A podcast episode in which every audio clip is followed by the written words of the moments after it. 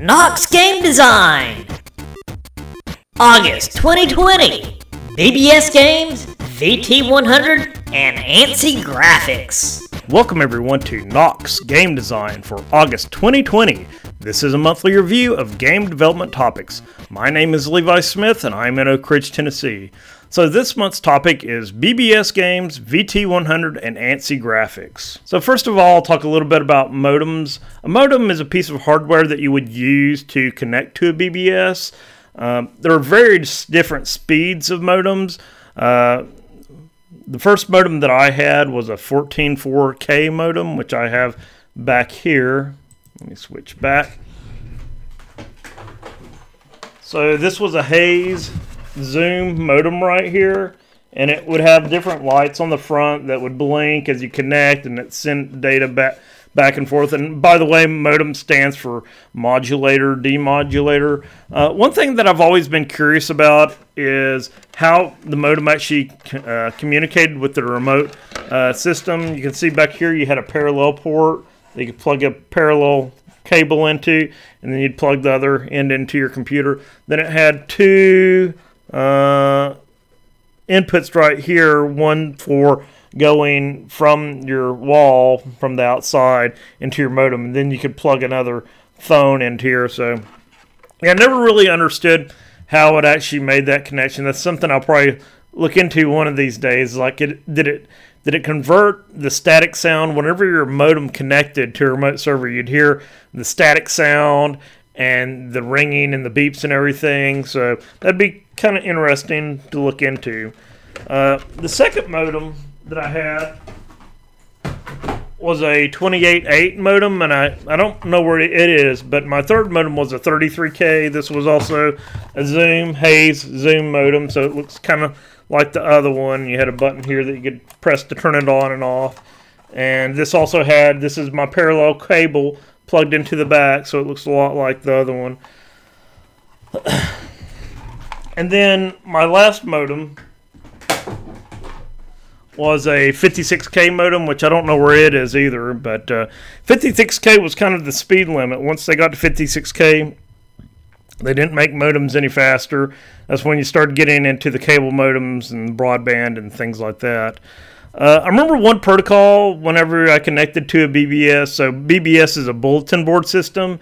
It was kind of like the precursor to the internet where you could dial in, and these bulletin board systems had things like chat rooms, um, file download areas, uh, door games, which I'll talk about in a little bit, and, and other cool things like that. Uh, so, when you connected, you used this thing called P- PPP protocol, point to point protocol. I think there was another protocol which I don't remember what it was, but when you try to down when you need to download files from a BBS, there's various different protocols that you can use. The three that I remember are X modem, Z modem, and Kermit. I, I remember there was a lot of other ones too, but I think I typically use Z modem. Seems like that was the fastest. Um, another uh, feature on some BBSs, uh, the BBS that I use quite a bit when I was uh, a teenager in Atlanta. It was called Index BBS, and it had 64 lines, which was really cool.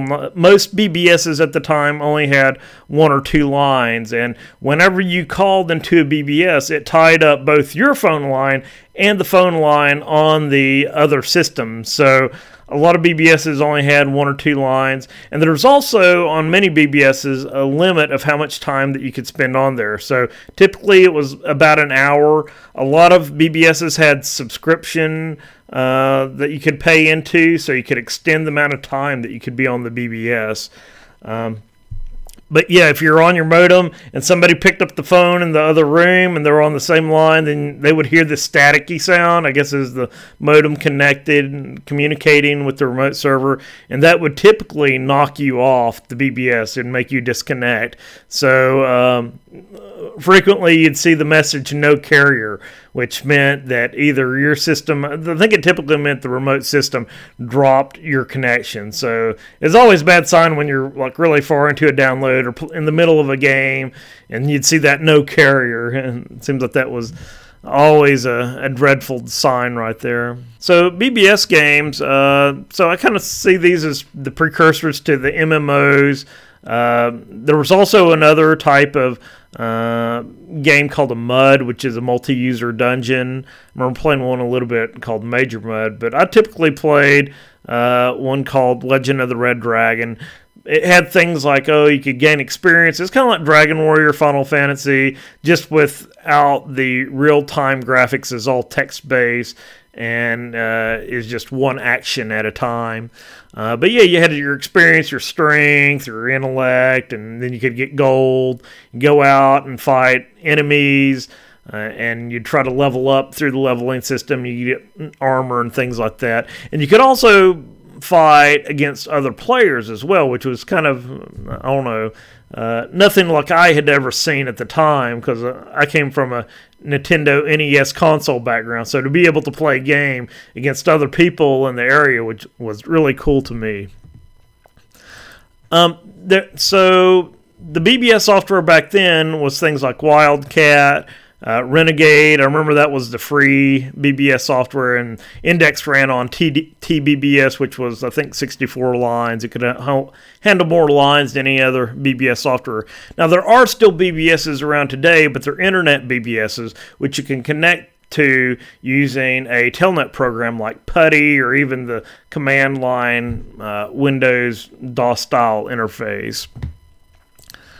Um, so yeah, I played a lot of door games back in the mid 90s. I don't know what door actually stood for. I think it's just kind of like an external application that ran on the uh, aside the BBS software. Like I said earlier, most of these BBS games had text-based graphics and ANSI. Uh, I forget exactly what ANSI stand uh, ANSI stands for. I know ASCII is America American Standard Characters for Information Interchange. But ANSI kind of had a few additional characters outside of ASCII, uh, which you could use to make pretty neat looking uh, graphics, uh, blocky style graphics. So most games, due to that limitation, it had a limited number of turns a day, so you could play like in uh, maybe 20 turns a day, or you maybe had so many moves that you could make each day. So here's two of the games that I played a lot in the late 90s uh, Legend of the Red Dragon, call, also called Lord. Uh, one cool thing about Legend of the Red Dragon is that it had what was called IGM, which stood for Intergame Modules.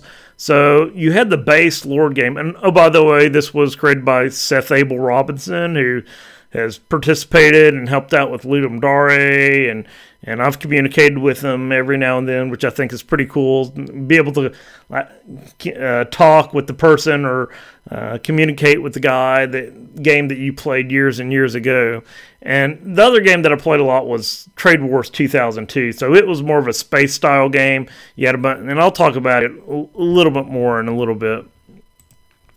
So this is what Legend of the Red Dragon looked like.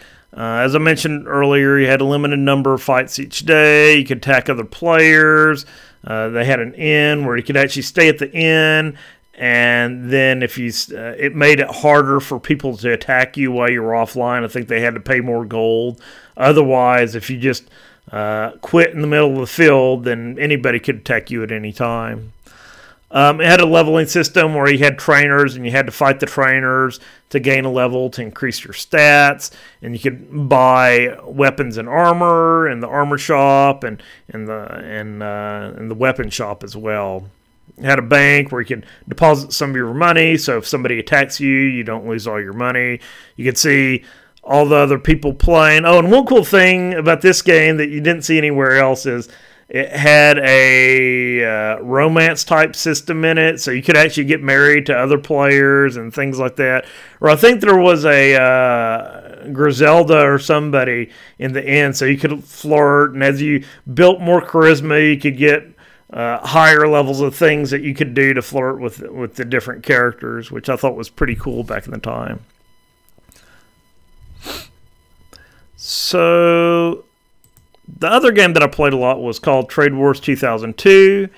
And basically, the premise was you're in space and you had a limited number of holds on your ship. You could actually buy new ships and upgrade your ships at the Star Dock. Uh, but the objective was is to go around this graph of different sectors in the universe. And typically, on most games, there were 2,000 sectors. They weren't sequential. There's just all random numbers, as you can see here on the screen right here. So all these sectors were connected, and what you try to do is find like a, a deep hole where it's kind of like a one-way dead end. Then you would create your base uh, in that tunnel. At the end of that tunnel, then you could put fighters around it, and you could build up your planets, upgrade your planets. And I think there was like some sort of photon missile or something you could equip your planet with. It had like a command center or a temple or something like that. So it was a really cool game, and it's cool because you could run into other people playing at the same time, or they may be offline. You could find somebody's sector and you could attack it. But generally, most of the time while playing Trade Wars 2002, you would find ports in the various sectors, and there was three types of different resources, which you can see on the screen here, which are fuel ore, organics, and equipment. So you would try to buy these resources at the ports at a low price, then find another port that would buy it and sell it at a high price. So typically you want to find two sectors next to each other where you could buy from one and sell to the other real fast and just jump between the two. And that way you could make a lot of money for a limited uh, number of turns. Uh, you could also generate these resources on the planets themselves. So you could lift off from a planet and then take it and sell it that way too. Uh, you could have multiple planets in a sector. I think you were limited to like five, and there were different planet types. I think there was five different, five or six different types, but there was only like two actually good planets. I think it was the Earth type and the mountainous type, and they had, each planet type had a different uh, uh, production rate for the different resources. Uh, so one might be really good at creating organics, another one might be good for fuel ore. But the problem is with a lot of the planets is your colonists on the planets uh, would frequently die unless you had a mountainous type or an earth type. So uh, there's also, I think, Terra in Sector 1, and typically you'd go to Sector 1 and pick people up, and it's kind of like a colonization type theme, and you'd try to drop them off on your planet. I think the planet would naturally generate colonists or, a, a, as well. And you also had fighters. Fighters are basically like ships or whatever, little small ships that you can use. You can generate them on your planet, or you can use those ships, fighters on your ships to attack other players or attack other planets. There's also a starport port in the middle of the graph, and that's where you'd buy your new ships. Uh, things like that. Um, I remember there was like a grizzled trader where you could get like information on other players or try to figure out where they were. I can't remember all the details of it, but uh, I remember the starport was a cool place to hang out, uh, and there was like Fed space, so you, you wouldn't be able to attack people in that Federation space. Um, but yeah, you can see here where you mm, work between the different sectors. The ones that were in this light cyan, cyan color, those are ones that you, I believe, visited, and the ones that were in red are the ones that you haven't been to before. So I was talking about BBSs and BBS list. Uh, one good site is the Telnet BBS Guide at telnetbbsguide.com, and you can go there and find a lot of cool online BBSs that still run a lot of these games today. Uh, and I typically use PuTTY connect when I connect to these. So I'm going to try to connect to one right now. I don't know how well this will go, but I found one called Seabreeze. I just picked this set from random. So you can see here, like it's all text based and everything. So I already created a player. I think I was command on this one. Let's see if I remember my password. Okay. So typically when you log into a BBS, you get all of this uh, system messages and yeah, there's flashing text, which I'll talk about in a little bit. But typically you just press continue to get through all this. Or in nonstop. You can have mail messages. This isn't like email, it's like system level mail. Some BBSs had uh, mail that you could send out to the internet, but typically your mail was limited to that system. And one thing you'll frequently see on BBSs is SysOp, that stands for System Admin, Oper- System Operator.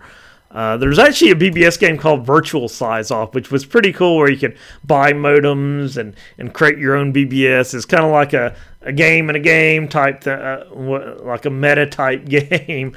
You're on a BBS making BBS new BBSs. Um, go ahead and exit. So let's continue. And just cool little messages. So here's an example of some ANSI graphics right here. It looks like this was out of Legend of the Red Dragon right there. So you can see there command. So I'm going to continue. And here's like a main menu for a BBS where you got your chat rooms and and uh, this, this one has something called pictograms where you can view ANSI graphics like uh, a house at Christmas. If you really like ANSI graphics, I think there's one on here that's like a Ninja Turtle, yeah, 24. You can see a Ninja Turtle right there. Or let's see here. Uh, see what Elvis is. Uh, there's Elvis right there. uh, but yeah, we came here to look at the game, so you can go to Y Game Collection. No, that's not it. Continue. See if it's online games. Okay, so we want to go to uh, RPG games F. Go to Legend of the Red Dragon. Just play a game one. So there's some more ANSI graphics. So yeah, you enter the realm. Oh, somebody attacked me.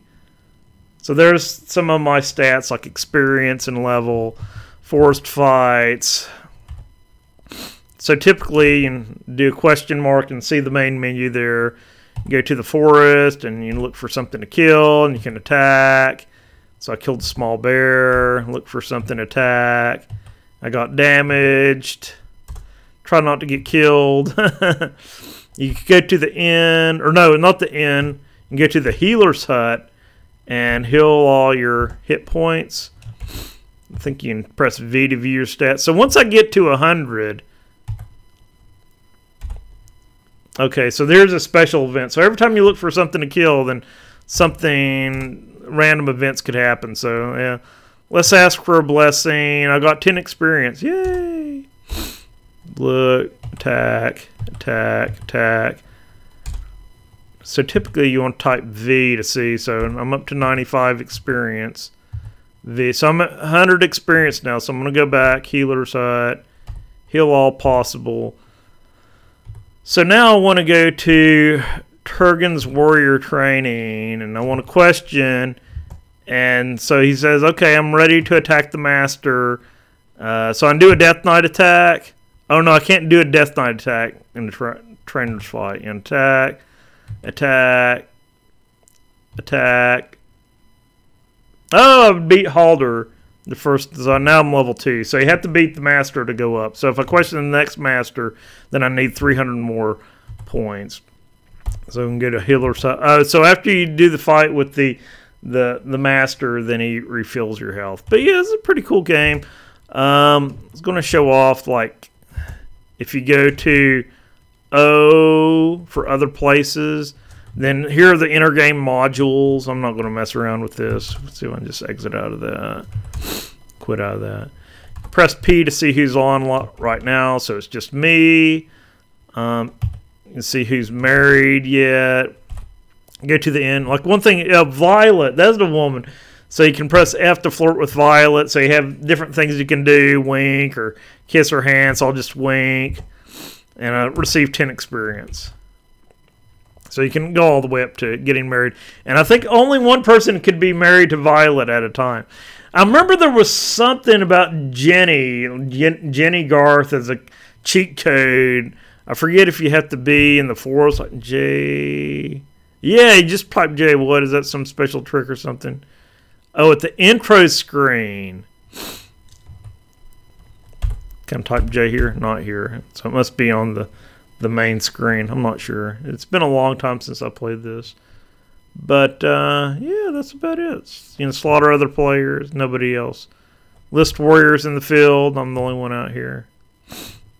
So that's pretty much Legend of the Red Dragon. So I'm to go back and go back. Then we'll go to Space Battle Games and go to Trade Wars 2002. Command. Go to the first one. So here's Trade Wars. Play Trade Wars. I don't want to see the log. This one requires another password. Mm, I received the experience point. So on this one. I land on my planet, see all the colonists on the planet and the products. So I could actually load this up. Uh, take all products. You took one of equipment. Okay. You blast off. There was a way to see like the global game stats.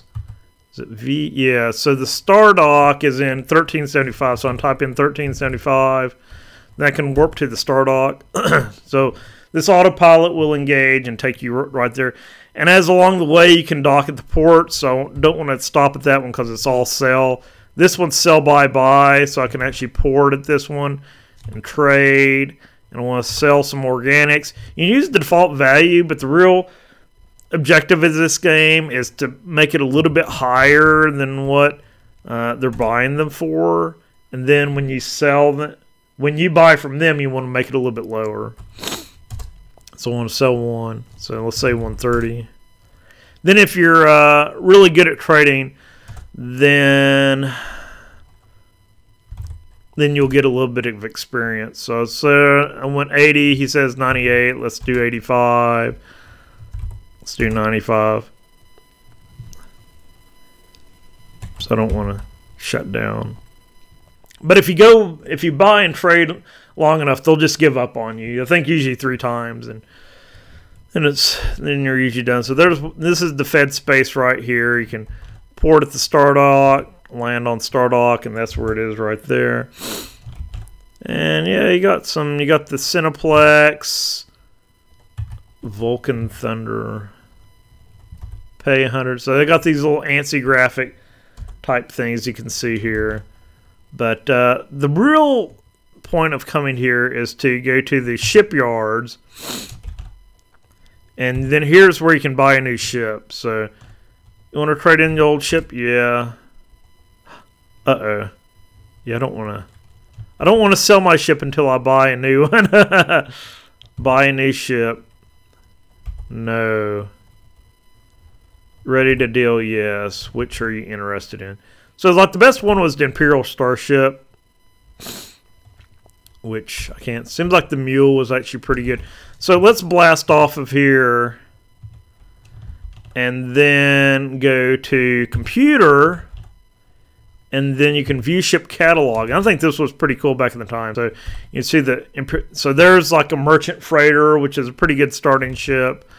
Uh, Imperial Starship. So actually the ANSI graphics were actually pretty cool at the time for a, a text-based game. Interdictor Cruiser, uh, Taholian Sentinel, Constellation, Star Master. There's one of these that kind of look like a uh, ship from Wing Commander, missile frigate. I think there's also enemy ships too, like the Ferengi battleship. That might be the one that I'm thinking of. Corporate flagship. Corporate flagship was good too. Colonial transport, cargo train, train, train, uh, Havoc Gunstar, uh, Star Master. See if it has the enemy ship. So you have your different classes. Good for. I think you could either be good or evil. If you want evil, doing bad things, then uh, the the space cops would try to kill you. Um, but I thought there was enemy ships too, but I don't see that. There's an alien trader rank titles. Yeah, there's must be CPU characters there. But yeah, tons of stuff to do in this game. Um, you had beacons that you could shoot out and explore the universe. And if your beacon got blown up, then you knew that it was probably an enemy's or another player's base um, and things like that. But yeah, pretty cool game right here. Go ahead and quit out of this. Exit. Quit. So So let me go back to the presentation.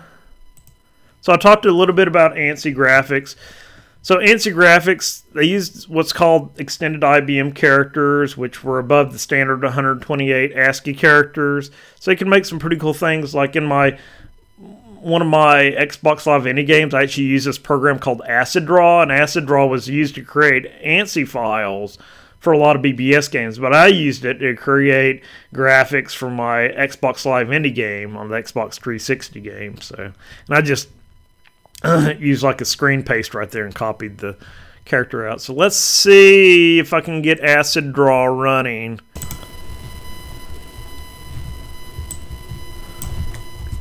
Okay, so I got DOSBox running here, so I'm going to mount D to my D drive. Go to D, then I have Tools, then Acid Draw, Acid Draw. Yeah, so this was pretty cool. You could press escape to change your background color and your foreground color. Then you could just like come up here and like type text if you just want text, or you could use your function keys to like draw different.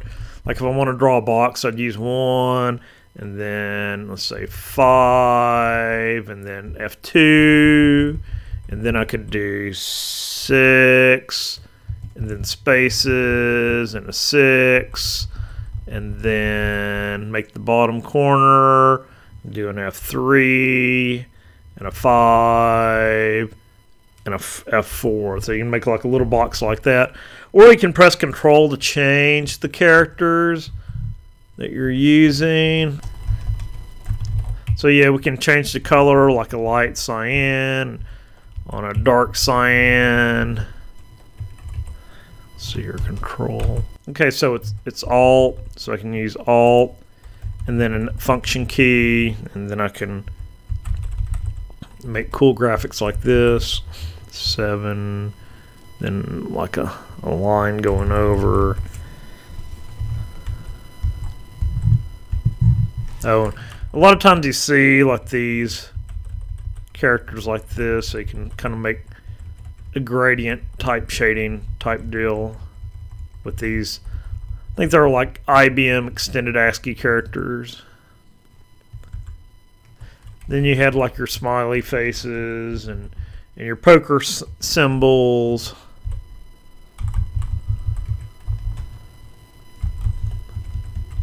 So yeah, I've made a whole game using these little characters. You had like arrows, up arrows, and down arrows, and things like that. But yeah, this is acid draw. So yeah, if you want to make some fancy graphics, then you can use Control S or Alt S. Yeah, Alt S to save out in ANSI format. You have some options like new, save it out as my new ANSI.ans.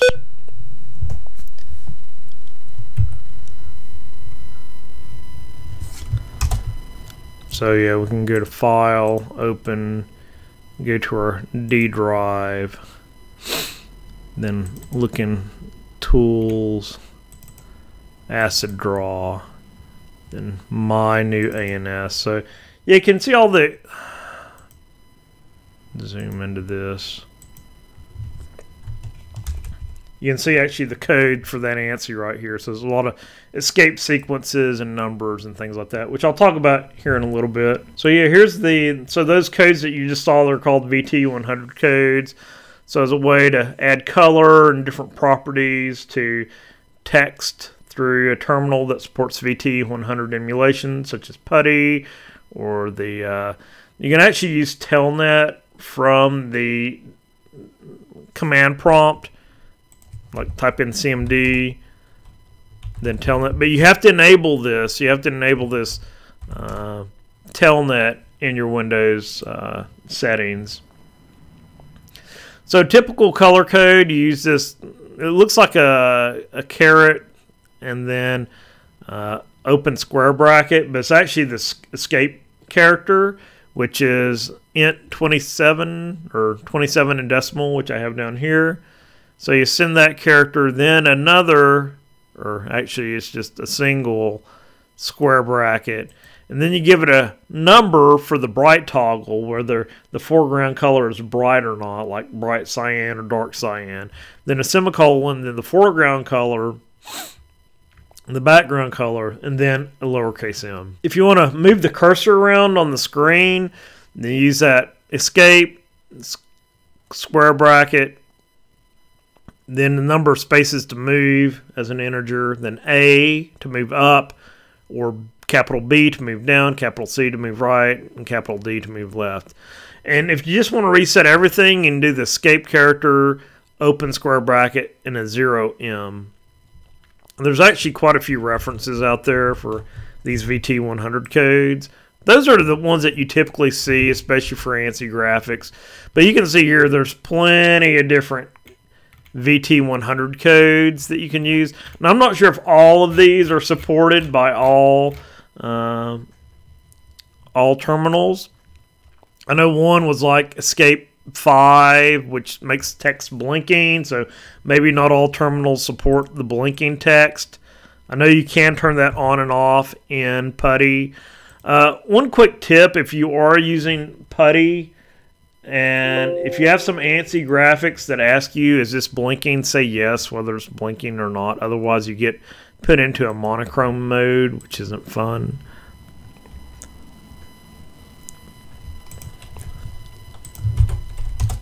Here's some more VT100 escape codes right here. Like I was saying, I don't know if all these are always supported by all terminal programs, but you can try them out if you want to, see if they work or not. And here's one more down here. So yeah, all of these links are in the slides. I'll also probably post them as as as notes in the post. Let's go back. So you can see here cursor up and down like I talked about before. A lot of different codes. And here's some of the color codes down here that I was talking about. Typically, you have uh, seven colors black, red, green, yellow, blue, magenta, cyan, and white. Then they kind of repeat with a, a higher level of brightness after that. So, yeah, here's the VT100 color codes. So the foreground colors are typically in the range they're in the range of 30 to 37, starting with black and then going to blue green. You can actually calculate with RGB values these these numbers, but uh, it's easier just to use a reference like this. And then here you can see the brightness code. So the for the first uh, eight it's zero, and then the others are one. I think by default it zero is implied. So if you don't put that first number in your code, then it assumes that it's a zero. And uh, then the background color is the same except for uh, it's from 40 to 47. Uh, and there's no you, there's no brightness in the background, so the background is always one of the f- only four seven colors. So you can see here, right here, I got blue on red, so you can see the escape code. You started out with the escape square bracket zero M to clear everything out. And then I do the color code for red is escape, square bracket 34 colon 41M. Then I have the text blue on red. And then, uh, then I believe this next one, I think that just clears it out, right? 37, so that's white and black. So it just kind of resets it there at the end. So if you want green on magenta, you do escape, square bracket 32 colon 45 M. So that's dark green on magenta. Uh, if you want yellow on black, then you do escape, then one, then semicolon 33 M. So if you leave off the 40 value, a background value, it just assumes black. So yeah, here's a simple telnet server that I created. I was kind of proud of this. I mean, it's basically like just creating a socket, but I made this in Ruby. Uh, so any programming, modern programming language, Ruby, Perl, or Python, they should have a library to do sockets. So to create a simple telnet server, all you got to do is open up a, a socket for your server. Typically, Telnet uses port 23, so you just open up your server on port 23. You create a loop, and then you create a client connection, wait for a client to connect, then you just keep looping, waiting for the client to do something. So let's go back over to my DOS prompt here. I'm gonna go to. Uh, actually, I don't even think I need this right here. I might use it here in a minute. So I just want to go to my DLD Smith tools and then go to simple telnet server. So I kind of did this in different uh, different phases. So this is the first one right here, and I can it's the same code that I just showed.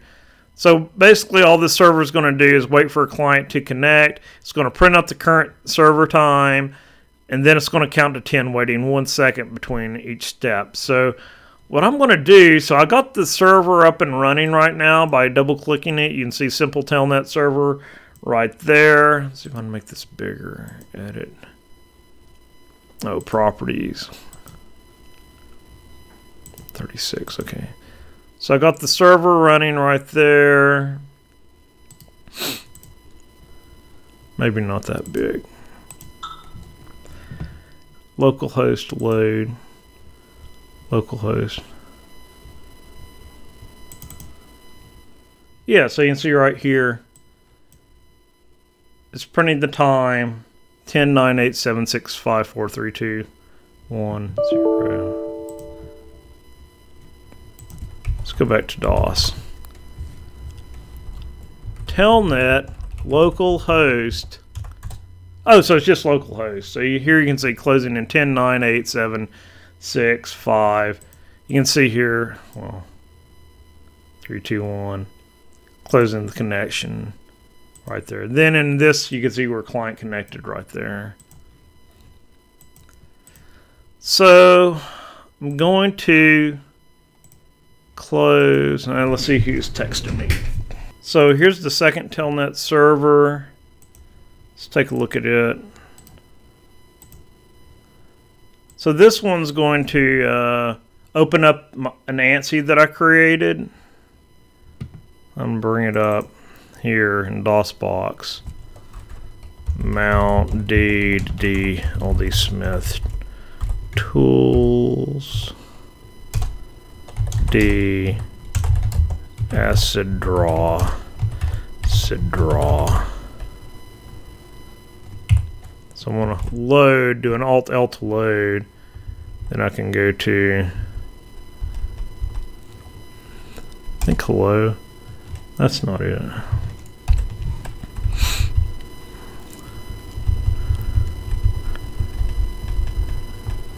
My new ANSI. What was it? Test.ans.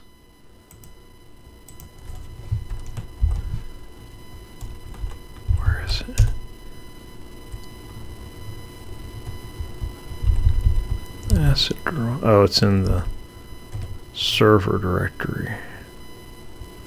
Tools. Then simple server. So all this has the 8.3 format. So you got it. You got the tildes and everything. So test.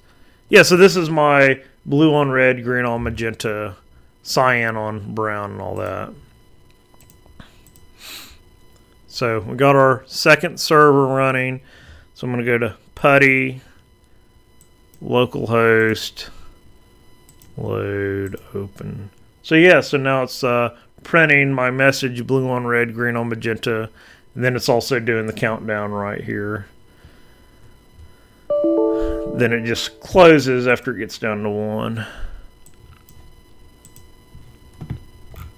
That's what it's doing right there. So basically, we load in, we read that ANS file in read mode. Thankfully, Ruby makes it pretty easy to read in a text file. And one thing you got to be careful about when you're doing terminal programming, in most regular program console Windows based programs, you do a backslash n to make your cursor go down to the next line. On a terminal, you got to make it go to the next line, and then you also have to do a carriage return, which is a backslash r. So in this, you got to convert all the backslash n's to a backslash n backslash r.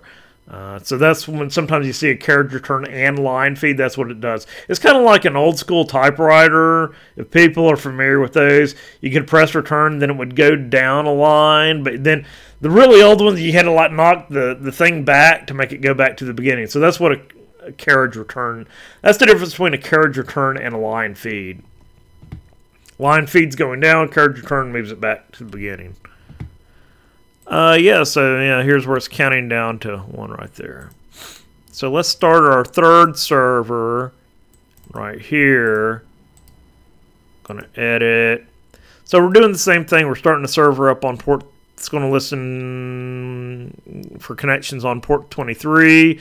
Oh, and this one is going to use the Meadows. So this is the one that I made for my TTY GFX adventure game on Xbox 360. Uh, unfortunately, I don't think you can get it on Xbox 360 anymore, but I do have it on itch.io. I think it's a dollar if you want to play it. It's just a dollar. So here's Meadows.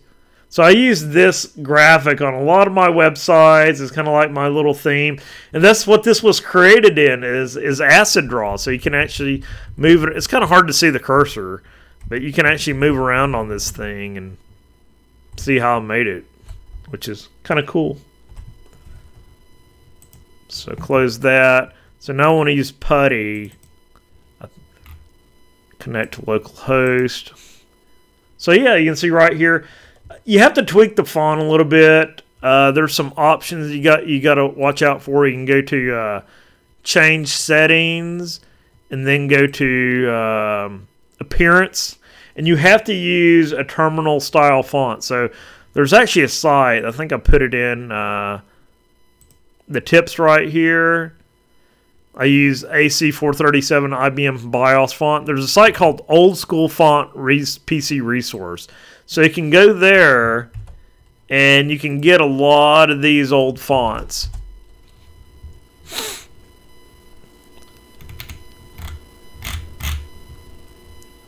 Font index. And you can download them all as one package. So getting a font from this site will give you those IBM extended ASCII characters. Otherwise, it's going to look like a whole bunch of gobbledygook. And you also got to do the set translation. I think I just put it like the, this CP866 to display the extended ANSI characters. I, not, I don't even know what that means, but I tried a few different encodings. None of them worked. But I put in that CP, like what it said right there, the CP866 it's under translation. I tried a bunch of these other ISOs and all that. None of those worked. So that that one seemed to work right there. So so the third test, and for some reason it puts this PuTTY PuTTY PuTTY right there as input. I don't know what that is. If you do it through the DOS prompt, then it doesn't put that in there. It's pushing something weird through there. But yeah, with this one, I made a little menu so you can see count to 10, display timer, exit. And see right here on my loop for this third server, we got it while keep looping. We're going to accept the connection. We're going to display the ANSI image and then display the time. Then we're going to call display menu, which basically just puts the different values right here. Um, so if I press C, then it's going to count to 10. Now, I'll, I'll implicitly convert the lowercase c to an uppercase c in there. Hmm, move this over to the center. Then if I do a T, then I'm going to display time, C, counts to 10. So we're kind of building our own little BBS Telnet server here, which is pretty cool. I looked up the Telnet standard, and it doesn't look like there's too many standard, not much of a standard to it at all. Uh, it's just like you, you can do whatever you want to do. It isn't like HTTP or FTP or whatever. You're basically just opening a socket and communicating yourself.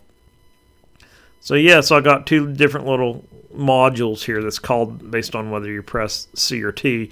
So, and you can see here on the server, I'm outputting the client's input. Now, one downside to this server that I've written right here is it only accepts one connection at a time. So if I go to PuTTY and open localhost and move this over.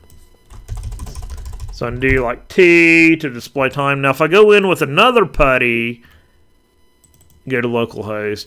Now this one's going to freeze. You don't see anything on there until I go to exit and exit out of that. Maybe it's still on. Oh, there it goes. It just picked it up right there. So the problem that's going on here is this server is not threaded. So what you would really want to do on a real server is open up a new thread for each client so then it could service multiple client requests at the same time. But I'll leave that as an exercise to the student. So let's close server 3 and go to server 4. So here's a simple telnet server. Let's look at the code. And so this one has all the same options, but this one actually has the number guessing game. So this is uh, what I recommend is like the first program that everybody write. I'm just pressing enter here to clear out the the buffer. If I if this was more complex, I'd I'd handle that myself. But uh, display time. So yeah, here's number guessing game. Uh, guess a number from 1 to 100. So I'm going to guess 50. So I actually added the ANSI or VT100 color codes to this. So it says 50 lower. So I'm going to guess 25. Lower. Guess 12. Higher. Guess 18. Correct. Four total guesses. So if we look at the code, then I got like a little module just to function here number guess. So I'm going to set R to a new random. So if I make this bigger. R to a new random value from 1 to 100. That's what I'm doing right there. I'm going to set the initial guess to negative 1. Then I'm going to set the number of guesses to 0. And then we're going to print out to the client, guess the number from 1 to 100. And remember to put the carriage return. Since we're doing puts in Ruby, that automatically puts the backslash in at the end. Um, I don't think it really matters if you do backslash n, backslash r, or backslash r, or backslash n. It just matters that you have them both in there. So we're going to do a loop, and while the guess is not equal to the random number generated, then we're going to accept input from the client. So I got my character codes defined here. So we're going to turn that escape character 27 into a character turn the int 27 into a character. Then we're going to add the color code, the square bracket, then either a 1 or a 0 for the brightness value, then semicolon, then the foreground color value from 30 to 37, whatever it was, and then the background color, semicolon, the background color, which is 40 to 47, and then an M. So that's going to give us our color code. And then, so here is where if you guess something, then we're going to write out to the client the color, then the guess value, and then the second color, and then either lower if it's lower, or in the next else if higher if it's higher. Then, if the guess equaled the random value, then we're going to put out um, the third color correct. Then we're going to do carriage return line feed. Then in the other color, we want to say the total number of guesses right there. And then at the end, we're just going to clear out everything on there. So yeah, that, that's all there is to it for a number guessing game using Telnet. And what's cool is you could me running this right now, somebody on the internet could play this if they knew if I gave them my IP address and which I think I mentioned on an earlier episode of Knox Game Design. You can get from What's My IP, but you have to go into your if you have a cable if you have a cable modem with a router, then you got to set up port forwarding. So you would tell it for port 23, go to whatever the IP is or whatever system I'm currently running this on. So you could actually run this on your system and have somebody on the internet come and connect. That may not be the most secure thing. I don't think there's really any vulnerabilities to this right here. But uh, yeah, if you just want to give it to a friend, I mean that that would be cool to try out. Or if you had a server, you could put this on a server and, and run it as well. Um, but you could get really fancy and write your own authentication mechanisms and all that. Or you could use one of the Telnet software that's already out there. Um, if you just have web hosting, I don't think you can do this. I think you almost have to have like a was it VPS, a virtual private server type thing going on to be able to do this. But yeah, that's it for a telnet server right there. So I'll mention the tips and mention the you can actually get the specification for telnet right here. So if you re- if you really want some reading material, you can go to uh, IETF tools.ietf.org, and this is the official standard for Telnet uh, right here. So if you want some reading material, you can know all the details. A lot of these were under what's called an RFC, request for comments. So you can see this was defined in 1983. So this is pretty old stuff, but it's pretty cool that you can still use it today. And if you want to get Acid Draw, you can go to Acid Productions at acid.org. And I think I actually had to download this from somewhere like uh, Source, not SourceForge. Uh, yeah, SourceForge but this is a little bit about the creators. I think their download links are broken now, so you can get it from SourceForge or somewhere like that. But you have to run it through DOSBox. If you download this and try to run it on Windows 10, it's not going to work. Yeah, so that's going to wrap it up for August 2020. I really haven't been doing that much game jam, or I haven't been doing any game jams haven't been doing much game programming, but I was able to create this presentation. It's like one of those things I want to go back and refresh myself on. It brought back a lot of old memories from the 90s about some of the things that I did when I was a teenager playing BBS games and things like that and brought back a lot of old memories. But, you know, I'm kind of taking a break from game development now um, I just kind of realized I need to get out and get out into the real world a lot more. And yeah, just just anyone out there, don't get to the point where you come home from work and you turn on the computer and turn on the TV and sit in front of it until you go to bed. I mean that that's that's not a very good life right there. So yeah, you got to get out every now and then and enjoy life. It's kind of hard these days, but there's still plenty of the things that that you can do outside with other people. I'm trying to get reconnected with a, a lot of other people and things like that. So yeah, I haven't been doing much game programming lately, but I do want to do Ludum Dare in October.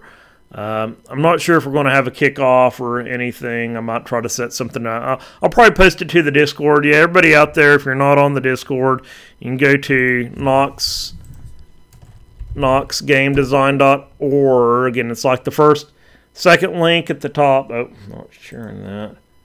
It's like the second link right here. You can click on Discord, and that'll add you to our Discord channel. Um, Discord.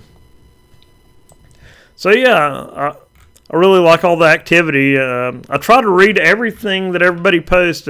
Everybody's making some cool, cool games. I know my my thick started working on like a text-based game right here and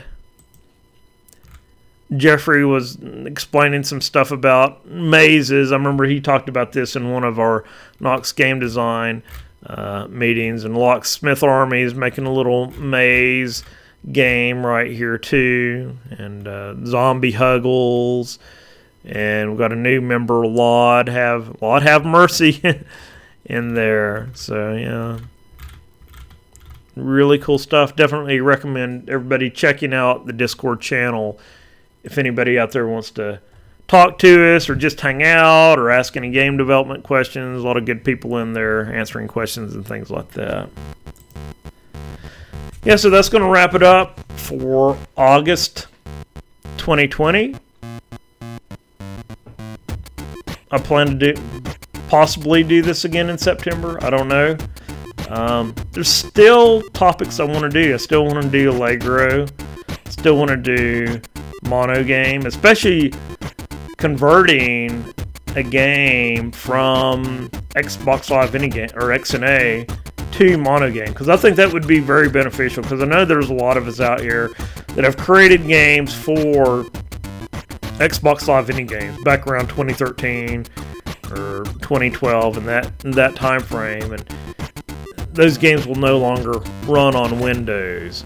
So I think it'd be cool to like have a guide on how to get those working with Monogames. So Monogame's kind of like the open source equivalent to XNA. So yeah, there's still quite a few topics out there. So I'll try to keep doing this. Uh, I'll just say periodically. I don't know if it'll be every month, but uh, periodically until I have no more game development topics to talk about. So I appreciate everybody watching this. Uh, I'm going to try to keep put, putting these on YouTube, but I don't know what YouTube's doing anymore. So I may have to find a new place to put the videos. And currently, we're on a ton of places for the audio. You can get us on iTunes. Just look up Knox Game Design or Stitcher or Google Play or Spotify. I think we're also on iHeartRadio and a lot of other ones I've forgotten about already. Yeah, okay. TuneIn, Spotify, iHeartRadio, and, and all those good places. So, appreciate everyone out there watching the videos. I recommend checking out the videos because it's good to listen to this, but you can also see a lot more of what I'm showing on the screen if you if you watch the video. But the audio is good too to listen to, I think. So, till next time, thanks everyone for listening and watching.